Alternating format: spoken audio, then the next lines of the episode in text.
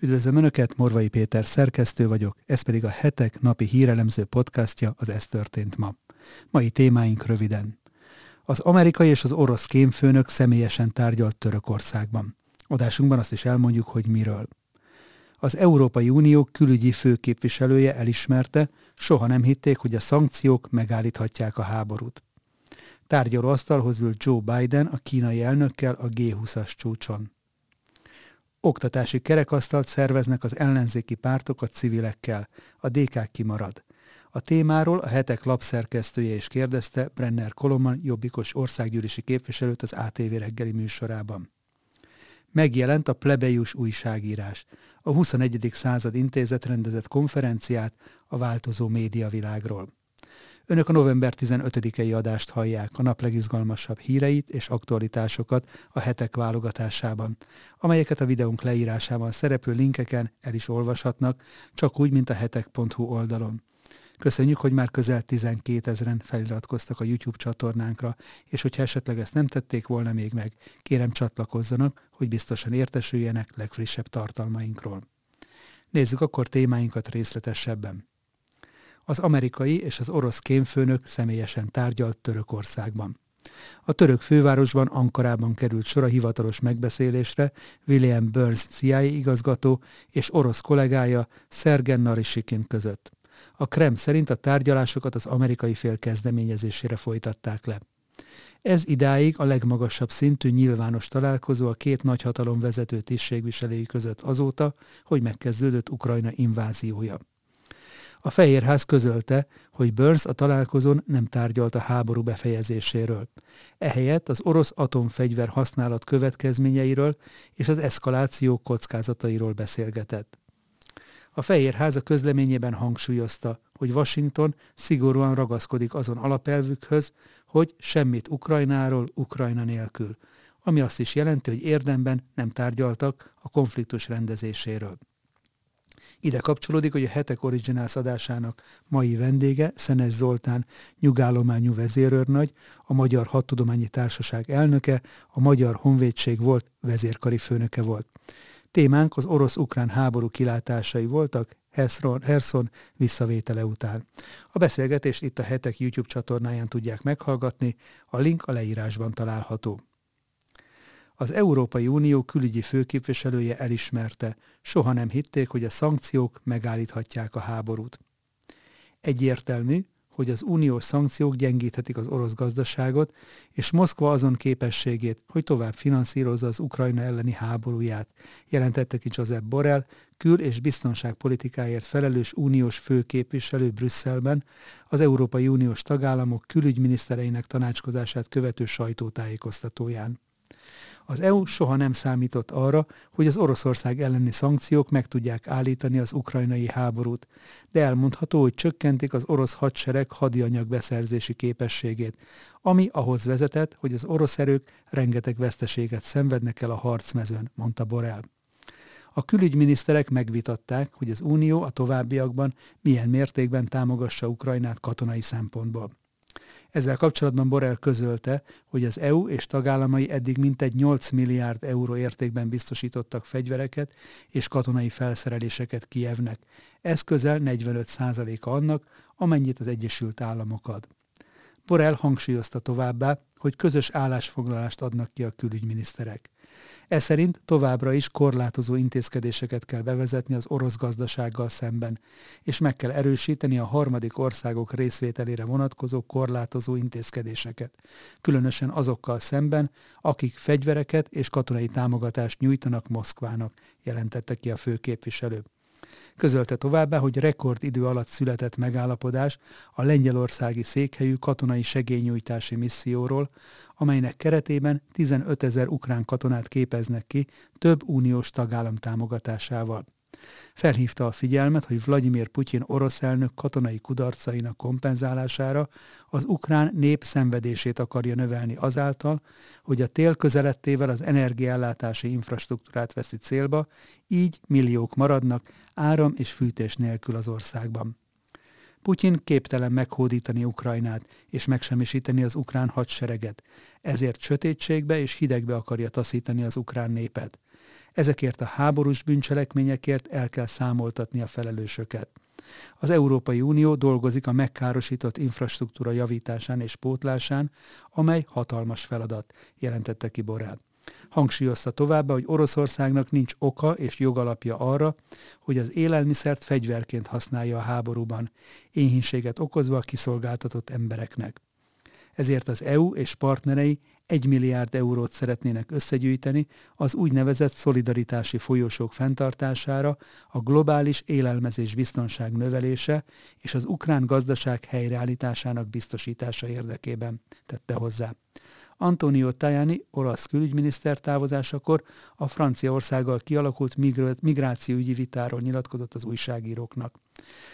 Véleménye szerint a migráció európai szintű probléma, nem csak Franciaország és Olaszország problémája. Mint mondta, közös tanácskozást kezdeményezett az uniós tagállamok belügyi és külügyminiszterei számára a helyzet megoldása érdekében, hozzátéve, hogy a felvetést pozitívan fogadták a találkozón. Az egyeztetés az ügy megoldása érdekében pozitív hangnemben folyt Catherine Colonna francia külügyminiszterrel. Hangsúlyozta, hogy az olasz kormány eseti alapon fogja megközelíteni a migráns mentő civil hajók okozta problémákat, mert, idézem, a civil szervezeteknek is be kell tartaniuk bizonyos szabályokat. Az Ukrajnának kriptovalutában küldött támogatásokról is beszélgetett Kulifai Máté, a Hetek lapszerkesztője, Kánai András kommunikációs elemzővel a Hetek új podcast sorozatában, a Teli Találatban. Érdemes meghallgatni. A műsort szó van benne a sorozatok társadalomformáló hatásáról, a For All Mankind alternatív történelem víziójáról is a sorozat alapján. Nekem nagyon bejött, ajánlom mindenkinek, linket a leírásban találhatnak. Tárgyaló asztalhoz ült Biden a kínai elnökkel a G20-as csúcson.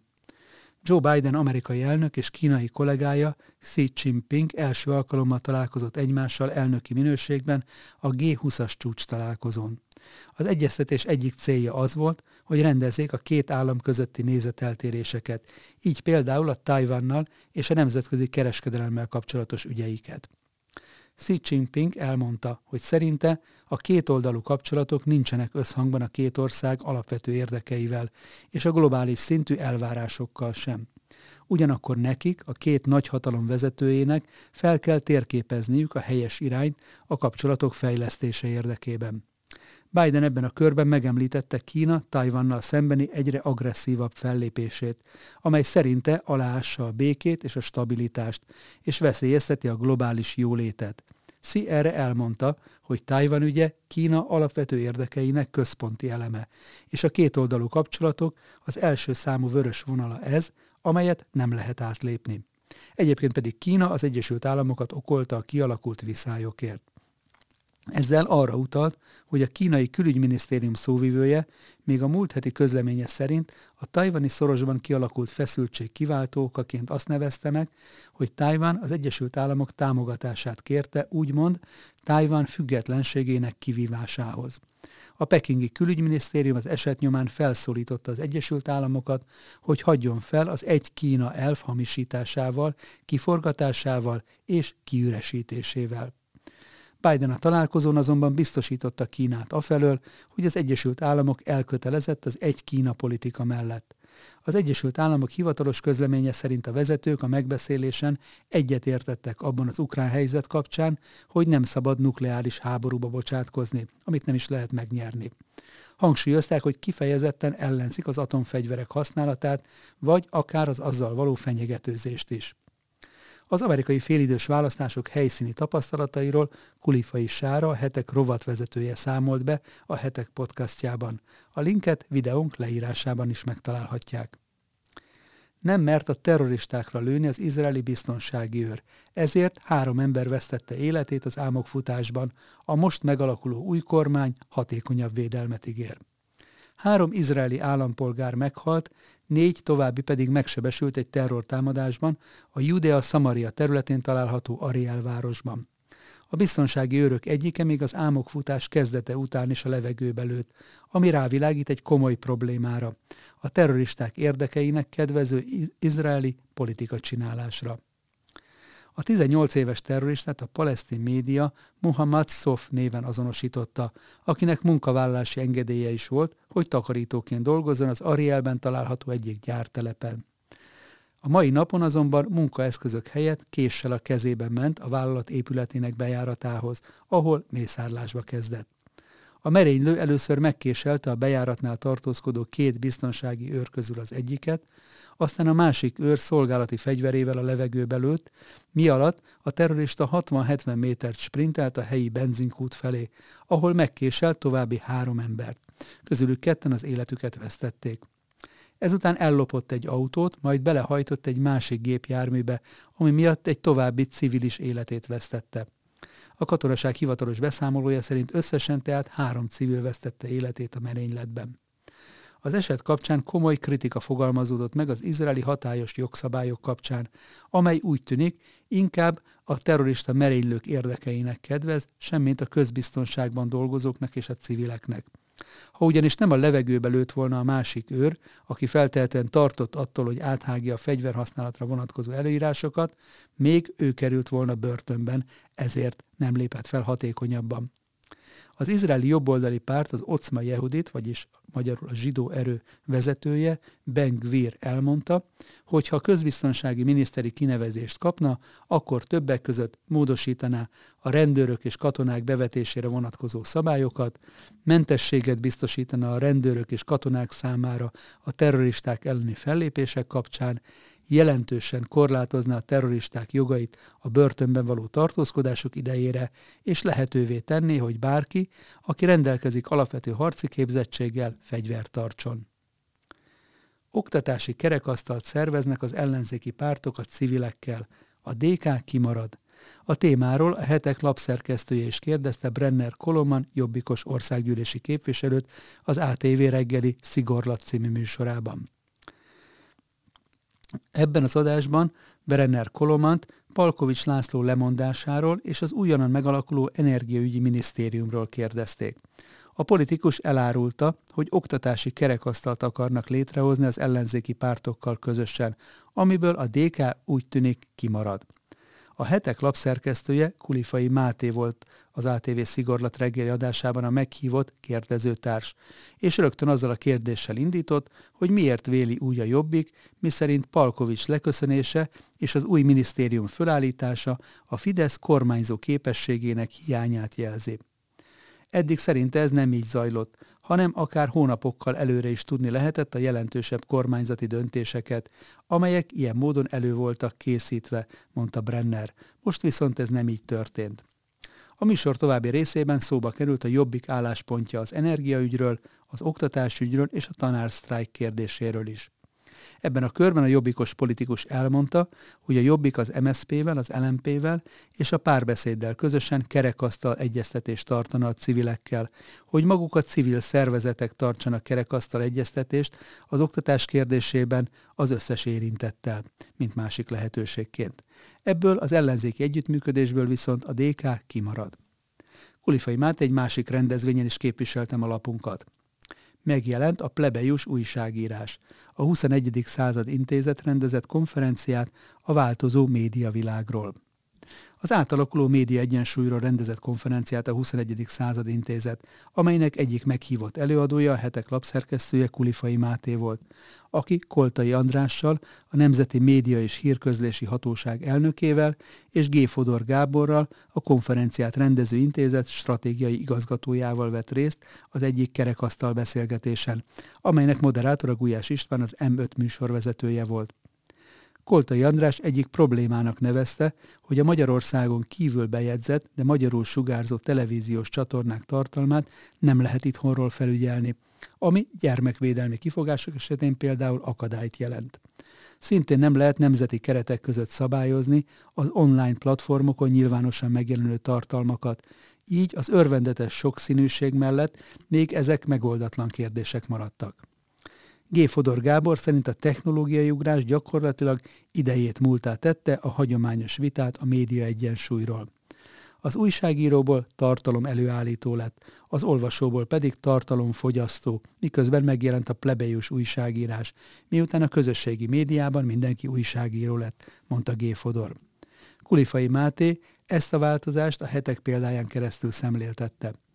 2010-ben még csak nyomtatott lapként léteztünk, ma pedig az újságíróinknak a hagyományos cikkíráson kívül egyaránt érteniük kell ahhoz, hogy TikTok videót vágjanak, Instaszorit készítsenek, YouTube videóban szerepeljenek, és sokszor maga a heti lapos cikkírás így a sor végén áll.